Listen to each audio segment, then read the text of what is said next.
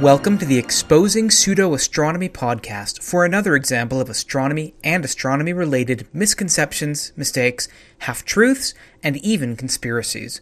My name is Stuart Robbins, and this is episode 155 for the first half of January 2017. The topic I'm going to talk about today is whether a revision to our scientific knowledge is evidence for the Mandela effect. For those of you who do not travel, or at least hover around, fringe communities, you likely have absolutely no idea what I'm talking about. Allow me to explain. There is an idea in paranormal circles that the reality as we know it, or as many of us don't know it, is constantly being rewritten, but that there are errors in this total rewrite, kind of like glitches in the Matrix. Those errors most often manifest in completely random people who seem to be able to remember things the way they were really and the way they actually happened in the old reality, but those memories don't match up with the new reality because, quite obviously, reality has changed.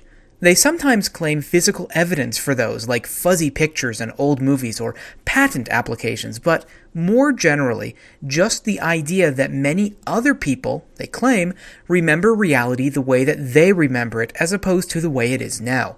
It's often termed the Mandela effect because of the prominent recollection by many people that Nelson Mandela died in prison in the 1980s when, in this reality, he died in 2013 of an illness.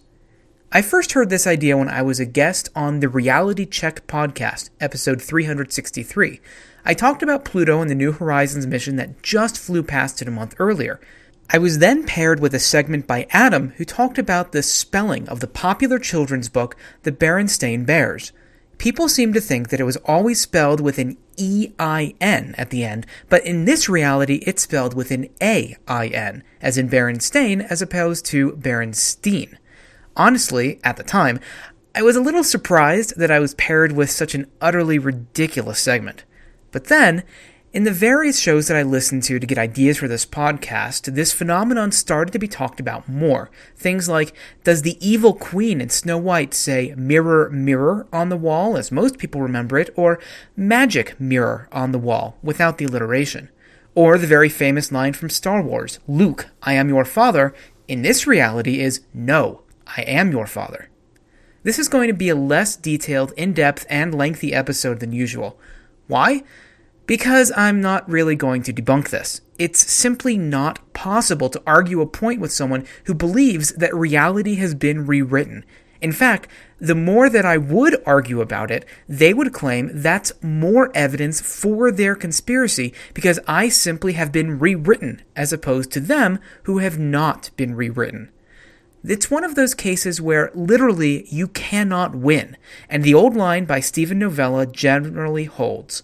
Evidence for the conspiracy is evidence for the conspiracy. Evidence against the conspiracy is also evidence for the conspiracy. Instead, I'm going to give you three things. First is my own Mandela effect situation.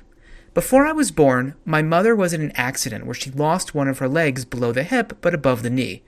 I very, very distinctly remember asking her many, many years ago what happened, and she very clearly and distinctly told me that she was in a parking lot, going to work, and someone hit her in the parking lot. She was a psychiatric nurse at the time. However, many years later, I was telling someone that story, and she thought that I was crazy. She insisted she never told me that. What happened was she had been a nurse, and there was a car accident on the side of the highway. She pulled over, got out of her car to see if she could help. A drunk driver in a truck hit her, and she was flung against the guardrail, which hit on both of her legs. One could be saved, the other could not. Those are very, very different stories. One in a parking lot, one on the highway one involving an additional accident, one not. At the time, we joked about switching realities, but it was chalked up to just a simple false memory.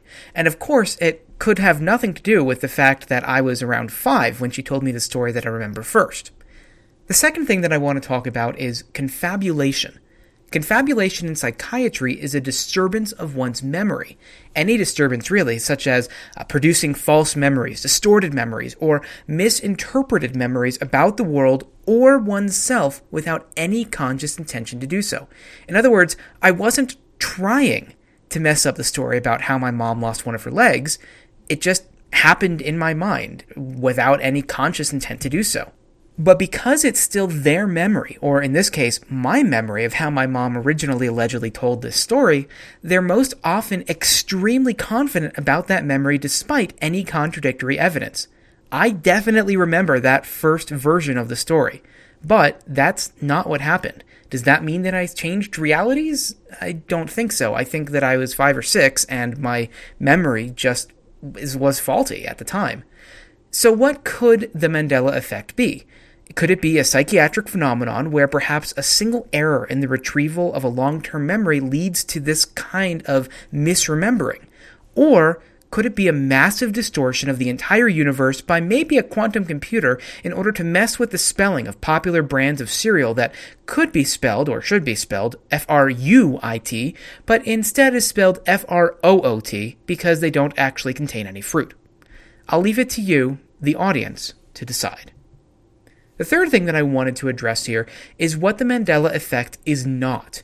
It is not an excuse, or should not be an excuse, for people to be lazy with their understanding of how science works. Here's a clip of Laurie MacDonald giving what she claims is some evidence for the Mandela effect. But if we want to ask ourselves what timeline are we in, here's the question that'll really uh, blow your mind. Um, astrophysicists had always said that we in the universe in the Milky Way are specifically in the Sagittarius arm of the Milky Way.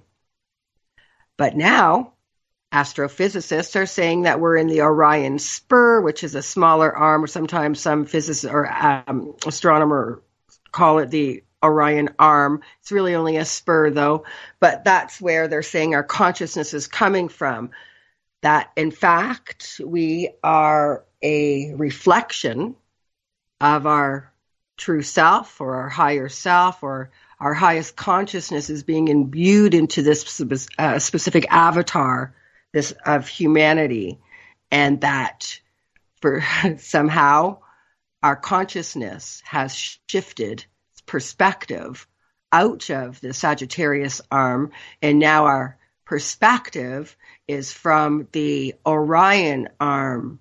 Now, and if you were to look at the Milky Way up into the sky, uh, look at it now in terms of, say, an old record album. The where you would put the needle to play the first song, that's where the Sagittarius arm would be. The hole where you would drop the LP down on would be the center. The Orion arm is on the other side of that, and we would have been moved about halfway through the record. so we've been right, right, right. So our so so can that can we physically be moved like that? No. Can our consciousness be moved like that? And our alpha consciousness, higher self perspective, be viewing reality now from that Orion spur? And of all of the hypotheses uh, and theories of what the Mandela effect might be, the aspect of our consciousness shifting rings the truest to my heart. Right, right, right, right. Uh, yeah, sure. So I thought that this was an anomaly, but when I heard it, I noted it for a future episode because this was the first time that I had heard anyone actually reference something astronomical as evidence for the Mandela effect. Then, serendipitously, about a week later, I was listening to Heather Wade on her Midnight in the Desert program. She had on Roy Horn, and this idea came up again. The program was supposed to be talking about the Mandela effect, but they got sidetracked when Roy announced that he thought that Earth was flat. Honestly, this was a very, very difficult few hours to listen to due to the solid denial of reality and making up of all of the information that he claimed was real. But I listened to it so you don't have to, so here's a two minute clip that's relevant to this discussion. But there I know what I've seen, but I don't know exactly. Well, but we're right here on the spiral arm on the outer edge of the Milky Way Where galaxy, and I can Hey, go, go, go, go. I can go outside right now and look up at the sky, and I can see the spiral arm of the Milky Way right across the sky. What what is that? Well, listen, Heather, the uh, you you mentioned Neil deGrasse Tyson. If you pull up uh, uh, you can go to YouTube and just search uh, Neil deGrasse Tyson Sagittarius arm, and and he'll say in his uh, show Star Talk, and he'll say uh, Manhattan, New York City, New York State, uh, United States, North American continent, Earth, uh, solar system, Milky Way, and then he'll say Sagittarius arm. And that's what I remember, that long arm way out there in the, you know, we're at the very end of it, at the outskirts of this thing. Well, and that's what Neil deGrasse Tyson says on his show, Star Talk. Well, this Earth has never, ever been in the Sagittarius arm. You can Google it right now, and this Earth is on the other side of the center of the Milky Way, uh, in a Orion stub, a little stub of an arm called Orion. When I go out now, the stars make no sense, and I've not, I follow the stars every night for I do not know, thirty or four years, and I can't. They make no sense to me right now. But where this Earth is supposedly, I say supposedly because I don't, I have no way of proving that I lived on an Earth that was at the Sagittarius arm, but that's what I remember and this Earth is the Orion stub. And it's not way out there on the end of an arm. It's about halfway between the center of the Milky Way and the outer edge on a little arm called uh, Orion, a little stub of an arm. Mm, And uh, well, I mean, uh, we gotta we gotta take a break here right now. um, I think it's important to note that I've heard numerous people be interviewed about the Mandela effect, and they tend to sound about the same. I did not just choose two people who sound a bit, eh, shall we say, crazy, in order to make this concept sound even more silly than it really does. Uh, with that disclaimer out of the way, what's going on here? The issue is that science continues and it marches forward our knowledge about the universe. For this discussion, I read up a lot on the history of observations of the Milky Way galaxy and what people thought of its structure. I'm going to skip forward to the 1900s after what is known as the Great Debate in astronomy, and we finally recognize that our galaxy, which is a collection of stars, gas, and dust, is just one of many in the universe. With that said, it had already been established that our galaxy was a rotating disk, meaning that instead of a spherical distribution of material, it's flattened in one direction, and all of the material within it tends to orbit around the center in a direction that's perpendicular to that flattening. Pretty much literally like a spinning plate, although it's a little bit more uh, subtle in some of the details. Important for this discussion is that we are embedded within that disk of material. That's why we see a band of stars across our sky. That band is us looking through the disk. The band, in reality, stretches 360 degrees around us. But it looks like it's only in about half of that area because that's where it's brightest. From that simple observation, we know that we are not in the middle of our galaxy. The reason that it looks brighter in one direction is because that's the direction of most of the stars if most of the stars in the galaxy are in one direction in our sky, instead of being even across the entire band, then we know that we can't be in the center. We also surmised a century ago that we were in a spiral galaxy rather than an elliptical or irregular galaxy. And those are really only the three main types. Uh, there are uh, sort of transitional forms and some lenticular galaxies, but really those are the two basic main types, or three basic main types spiral, elliptical, and irregular. We knew that we were in a spiral because we were in a flattened disk and because of the average color of the material in our galaxy. Elliptical galaxies tend to be older, they have less dust, and so they're redder than spiral galaxies. In comparison, spiral galaxies have lots of young, big, blue stars, and they have lots of dust and gas in order to keep making those young stars. Because of all of the dust in our galaxy, because we were in a flattened disk and because of the overall color, we figured out that we are in a spiral type galaxy. Making more detailed observations is hard because of dust. In effect, dust is really, really good at blocking the main kind of light that we'd like to look in, namely visible light. That's why if you look towards the center of the galaxy, it's not uniform in brightness, but it has splotches and bands and areas that appear darker. That's dust between us and the stars behind it. But we can look at other wavelengths of light to see through the dust and examine other kinds of material. Using microwave telescopes in the 1950s, astronomers were able to map out the motion of hydrogen gas towards or away from us within the galaxy. And the light from this was not blocked by other stuff at microwave wavelengths. Building up a map of the motions of gas, astronomers were able to revise the shape of our galaxy from a simple spiral to a barred spiral. This was later confirmed with more observations with radio telescopes of gas in the galaxy.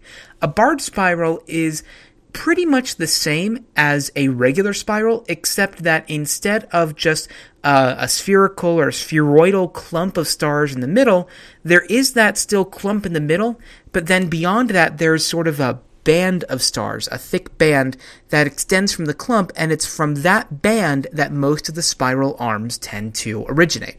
So it's like a spiral, except that it has a bar shape in the middle, as opposed to just a regular spiral. And so we went from thinking that we are the entire universe to we're just an island of stars to we're a flattened, rotating disk that's spiral shaped and then revised to a barred spiral. Every spiral galaxy has arms. That's kind of one of the core definitions. But those arms are not simple. If you look at pictures of regular or barred spiral galaxies, you'll see that if you squint your eyes, you do see reasonably distinct spiral arms. But those arms are not solid features, and they're not simple in that it's just an arm of material and that's it. Instead, the arms have subarms, like branches from a tree, and we often refer to them as spurs. So, the simple picture of even just a barred spiral galaxy with a few arms off the center is now complicated further because those arms can have branches, and those branches can appear to bridge two different arms together. In other words, nature isn't necessarily as simple as the way that we may like to imagine it, nor is it necessarily as simple as what you may have been taught in school. But more than that, as we make better and more detailed observations over the years, we can refine our knowledge about the way things are. I already took you through that process with the very basic shape of the galaxy as a whole, but nearby, that's in the details. Over the years, we have made those more detailed observations to try to understand better the structure of our galaxy. In fact, right now there's an ongoing mission by the European Space Agency called Gaia. This is a project that's going to, or is actively doing, uh, trying to map out the positions and velocities and a bunch of other stuff of about 1 billion objects, including about 1% of the population of all stars within the Milky Way galaxy. It's going to be able to determine the three dimensional position of stars all the way to the center of our galaxy, 30,000 light years away, to about a level of 10%. It'll be able to measure the stars that are much closer to a much higher precision. And so we're still doing experiments to try to better understand the structure of our galaxy and our position in it. When I went uh, to grade school, when I was in grade school, I was taught that the Milky Way had about five spiral arms, and we were inside of one of them. Now, what we think is actually the case is that we're in a spur of an arm between two of the main ones. And here's where I need to be clear about something and where this issue of the Mandela effect does or does not come up. Our position in the galaxy has not changed appreciably in the last 100 years, despite what the people in those clips stated. What has changed is simply our understanding of the distribution of stars, gas, and dust, and what's around us out to a few thousand light years. In a galaxy that's a hundred thousand light years across, we're really looking at the nitty gritty details here. And that's all that it really is. I can't find the ages of the individuals that I played the clips of, but just based on references that they made as well as basic population statistics, I'm going to suspect that they're older than I am. If they went to school in the 1950s, 60s, or even 1970s, they were likely taught that the basic structure of the galaxy was a simple spiral with about five spiral arms coming off of that center bulge, and we're in the Sagittarius arm, or maybe even the Orion arm. When I was in grade school in the 1990s, I remember books in the library at school showing the Milky Way as a simple spiral galaxy, with a specific picture of the Andromeda galaxy as saying that's what we probably look like, although smaller. And that was several decades after astronomers knew that we were a barred spiral galaxy. but it hadn't yet trickled down to grade school levels, and the books in the school libraries, well, they were a little old. Believe it or not, books can be wrong. Some of what you're taught in school may also be wrong. Sometimes even scientists are going to simplify things and they're willing to be only, say, 98% correct in their explanation in order to make it much, much more understandable to their audience. Going back over 10 episodes now, remember, Earth is a sphere, almost a perfect sphere. But if you want to be more correct, it bulges in the middle by one part in 300, so there's about a 0.3% deviation from a sphere. And if you want to be even more detailed and more correct, on top of that 0.3% deviation are more, even smaller deviations. The same thing goes for using this particular claim as evidence for the Mandela effect. Just because what you remember correctly or incorrectly, that you were taught in school isn't quite what's being discussed in scientific circles today does not mean that the entirety of reality has been rewritten. That what you think you remember is exactly the way things were in your previous reality, and that exactly what's being discussed today, as you think you're understanding it, is proof that you're now in a different one.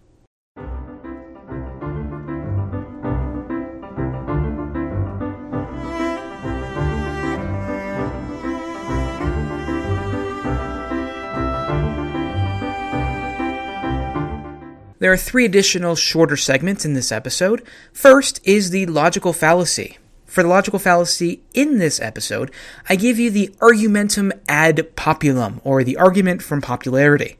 This is the basic fallacy of strength in numbers, or the bandwagon fallacy, where just cause everybody else is doing it or thinks something, it must be right. I often hear this from people who claim that UFOs are aliens or that ghosts exist, that millions of people can't be wrong. Well, yes, yes, they can. And just because many people think that they remember the spelling of certain things one way instead of another, or movie lines one way instead of another, or even someone dying when they didn't, does not mean that that actually happened and that now you have proof that reality has changed.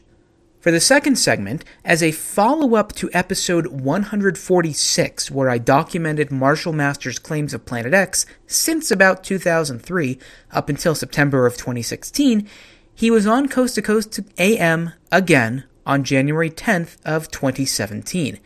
And again, he said that Planet X was now coming late this year, November, and that it would be as big as the moon. I'm not going to play that clip for you as I think that's gratuitous at this point, but I have documented such that if I do end up doing another follow up episode, say in 2018 when Planet X hasn't killed most of the population of the planet, I can pull it out. For the third part, or the third additional segment of this episode, two announcements. First is that I was on the most recent episode of the very popular Monster Talk podcast.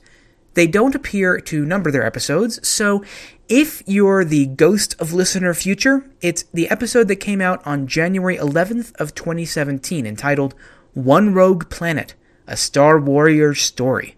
It's a very stream of consciousness feel, uh, even though there were originally a set series of logical questions, but yeah, that's what sometimes happens. The episode is meant to be listened to after the one two episodes before it, from December 21st of 2016, where they interviewed a former guest of this podcast, Michael Heiser, who talked about his work on Zecharia Sitchin and his Planet X ideas and the Anunnaki and all that kind of stuff. As such, the interview that I did was mostly about Planet X and the failed predictions by various people over the years.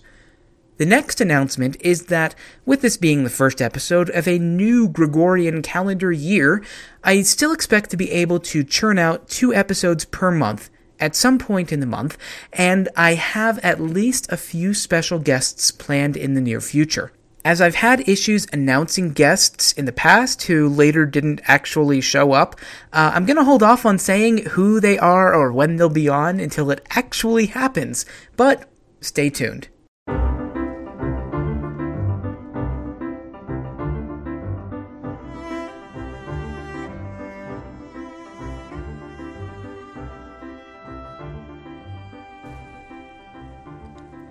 That wraps up this topic for the 155th edition of the Exposing Pseudo Astronomy podcast.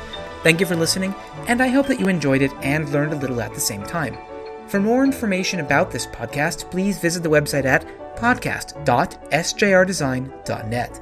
If you have any feedback, please use the feedback form on the website, or you can email directly podcast at sjrdesign.net. It's just the website URL, but replace the first period with an at sign.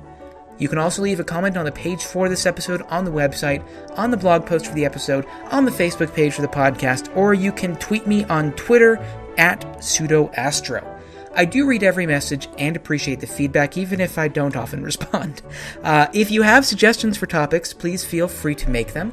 Also, please write a review and rate this podcast on iTunes, Stitcher, Overcast, or now on Google Play, so you can go there too, or another podcast website or portal of choice. If you liked it, then tell friends, family, and maybe even real people that you do know in real life who aren't friends or family.